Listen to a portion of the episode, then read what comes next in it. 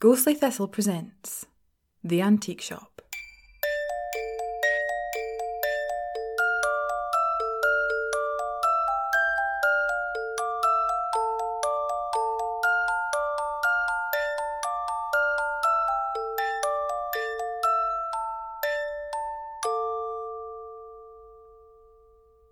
Episode 3 The Ring.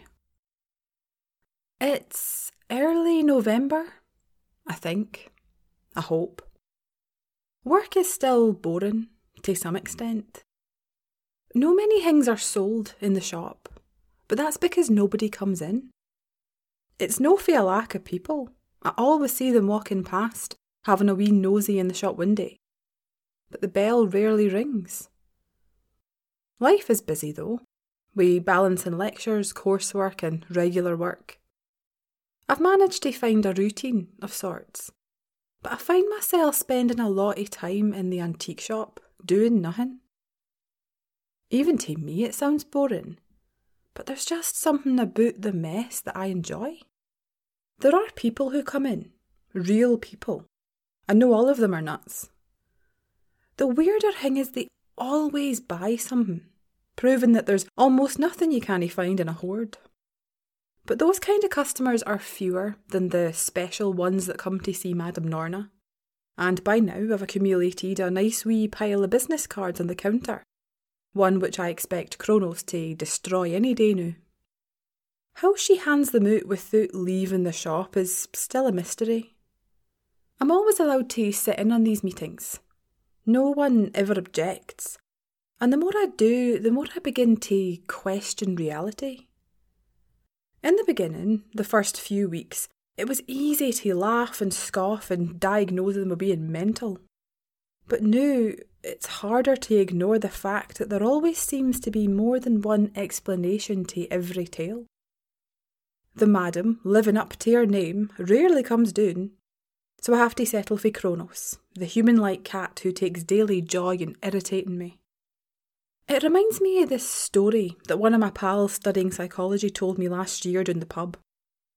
This psychologist, many moons ago, went to the Arctic on his own to see what would happen to him without anyone to talk to. He slowly began to lose his grip on reality, starting questioning everything, and I can't remember what happened to him in the end. But he proved that humans need other humans to stay sane.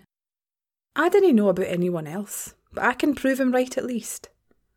The longer I spend alone in that shop, the more I find myself talking to that feeling. Mostly threats, a few warnings. It was just a joke at first, a way to vent my frustration. But the last few days, I find things just slip out. Conversational things. And even though I know he can't understand me, sometimes, very occasionally, it seems like he can. Anyway, about a week ago, as I was trying to sort through the flimsy old books, I heard the bell ring, and whoever steps through the door becomes an immediate interest. I've even started betting with myself to see if I can guess what kind of customer they are. The ones who come into the shop to see Madame Norna always have the same deer in headlights look, lingering in the doorway, unsure if they've made a mistake and should turn around and walk back out. The minimalistic business card is usually crumpled or folded in their hands. The other kind of customer is the one who comes in and immediately chooses a path to follow, their eyes roaming around wildly trying to make sense of the chaos. Those kind of customers always seem to find something, and it's usually an item I've never seen before, even though I have a regular wee nosy. This day it was a lassie, a medium height, hair rippling down her shoulders in a waterfall of curls. The precisely applied makeup was all I needed to see to know she was high maintenance. We locked eyes for a brief second and exchanged the obligatory half smile before she went on her own journey round the shop. It could only have been a few minutes before I heard her call for me at the counter. As I approached, she was hovering over the glass like a bee over a flower, enraptured by the sparkle. She was squinting longingly at something inside, and when she noticed me, asked if she could see something out.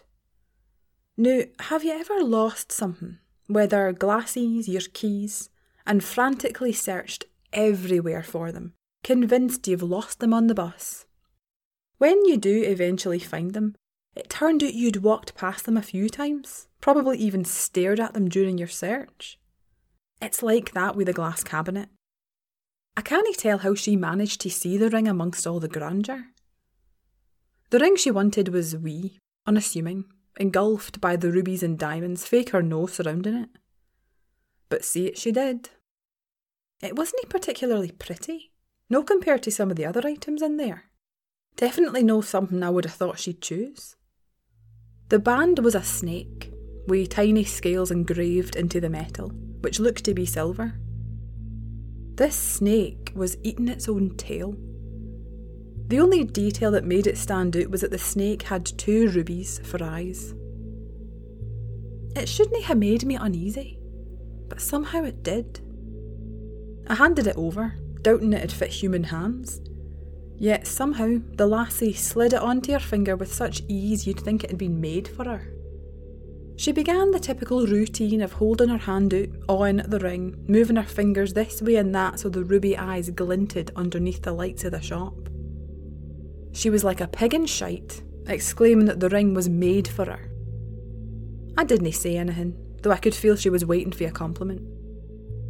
Thankfully, someone else obliged her. The madam descended from her boudoir and told the lassie the ring suited her very well. When questioned on the price, the madam gave five quid. I'm no jewellery expert, but that ring was worth well above a fiver. I couldn't understand the low price, but who was I to question my boss about something in her shop? Maybe it wasn't silver, and those weren't rubies in the snake's eyes. But as far as I'm aware, they only hallmark precious metals. The lassie whipped her purse out so quick I nearly got whiplash, foisting her crumpled fiver in my face. Then came the madam's condition, although to me it sounded more like a warning. The lassie couldn't return the ring. Bit of a weird thing to say, isn't it? I mean, we both saw how well that ring fitted the lassie, so why would she return it? Was it faulty? Is that why it was so cheap? The lassie didn't seem to care, and without thought just nodded in agreement and left with the bounce of someone who thinks they've grabbed a bargain. After she was gone, I couldn't help but ask why the madam had sold a hallmarked ring so cheaply. All she said was that some prices cannae be paid wi' money, and predicted we'd be seeing the lassie again. I hate these predictions of hers. I've been in that shop weeks and no one of those predictions has ever fallen through. They all come to pass. It's how they come about that worries me. She predicted the man who'd killed his missus would be back, and he was, screaming and cursing her. Didn't even get me started on that creepy scarecrow. I began to dread the lassie's return, and until a few days later, when the event inevitably happened, I was racking my brains trying to figure it out. This time, her hair was dishevelled, and she wore no makeup. She was like a before and after photo, or a reality versus Instagram comparison.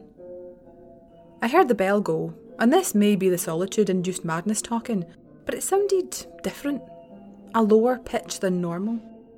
And my brief joy at the thought of a customer turned sour when I laid my eyes on her. I even backed up a wee bit when she came charging over to the counter where I was like a bull who's seen red. She didn't say a word and just thrust her hand at me. Reluctantly, I inspected it and instantly regretted my bacon butty for breakfast. The finger, which still held the ring, was grim. There were stretch marks on her skin that wept away blood, as if the snake itself had been biting her.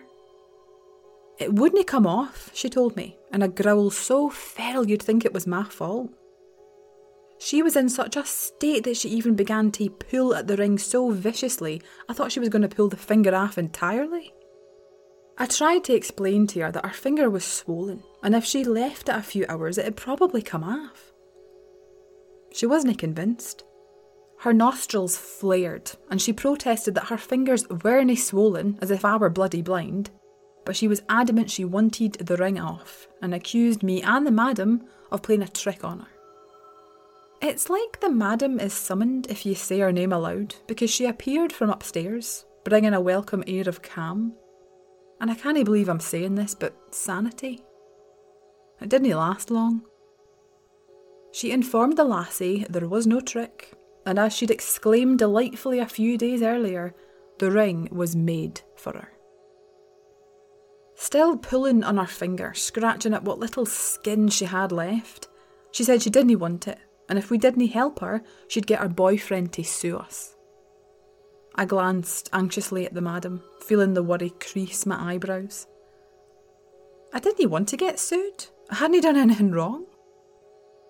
I expected this threat might get some reaction, but it's like the madam wears a mask, a really good one, that never creases or shows any emotion. She didn't blink at this threat. The only change to her facial expression was the slight upwards curve of her lips, like she was smiling. In reply, she asked, Which boyfriend would that be? The question took the wind of rage out the lassie's sails and she recoiled. I'm getting used to these out the blue revelations from my boss. It's better no to think of how she knows these things about strangers. Otherwise, I find it hard to sleep at night. Using the lassie's surprise to her advantage, the madam told her the ring wouldn't come off until she righted what she'd done wrong. She looked to me and commented as if we were in conversation about fidelity and about how it was rarer these days, but in the past it had been expected. The entire situation was weird, so these comments never stood out to me.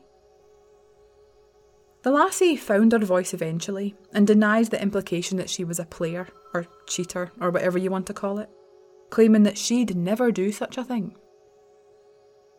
Obviously, the madam didn't believe her and said her denial would place her in a precarious position if she didn't change her attitude or her lifestyle, and reminded her that there was no returns on the ring. Having vented her frustration out on us, the lassie exited in a comically villainous way by vowing to make the wee shop pay. The bell clattered as she went, as happy as I was to see the back of her. The entire thing was odd, so it took me a few seconds to shake it off and ask the madam if she wasn't going after her to convince her not to sue us.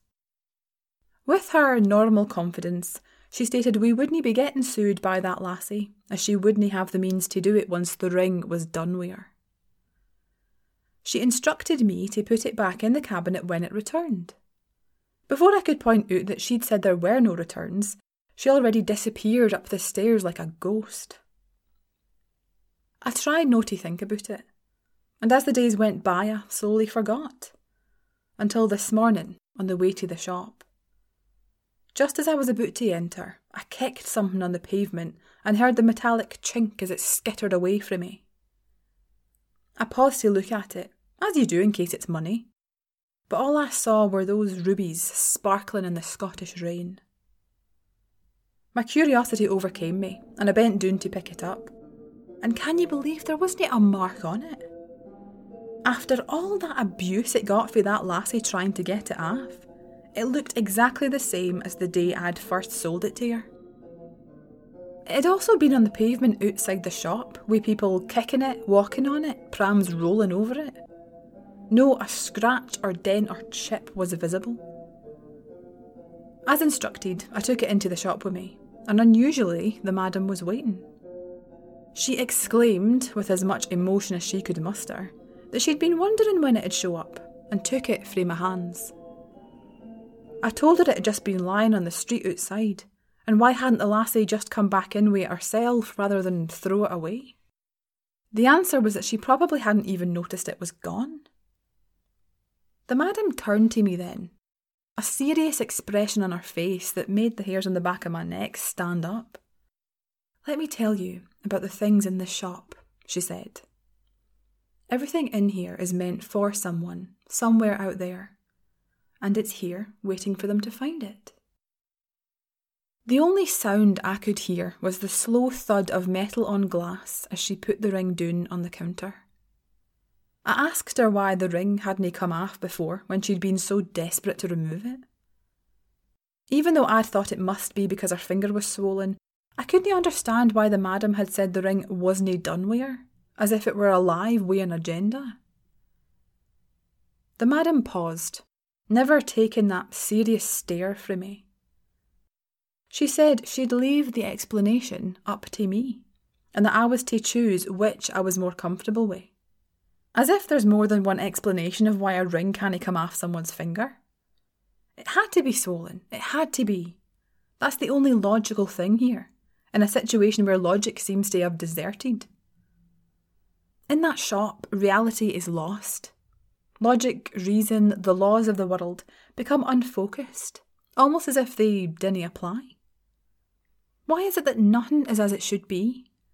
Why can the madam never answer a bloody question? She's no helping, no way this enigmatic shite she's got going on. I'm honestly surprised I've never seen her hover over a crystal ball. Well, she can believe whatever she wants. The ring didn't come off because the lassie's fingers were obviously swollen. She'd left it outside because she didn't want to see us, or her pride was hurt, or she only wanted to see us in court. I didn't know, but that ring is just a ring, like any you can buy. So, why am I dreading someone wanting to see it again? Thank you for listening to episode 3 of The Antique Shop. Episode 4 will be released next Thursday. If you like this episode, please tell your friends, leave us a rating or review wherever you listen to podcasts. If you didn't like this episode or this series, you might be more interested in our other podcast, The McElroy Statements, which is completed and is available to listen to wherever you listen to podcasts. If you'd like to support this show, our other one, or me in general, then you can visit our Ko-fi account by searching for Ghostly Thistle on ko-fi.com and giving a donation. If you'd like to get in touch with me about this episode, previous ones, or other series, then my email address is ghostly.thistle at gmail.com, or you can visit us on Facebook and Twitter by searching for Ghostly Thistle. Thank you very much for listening, and I hope you listen next week.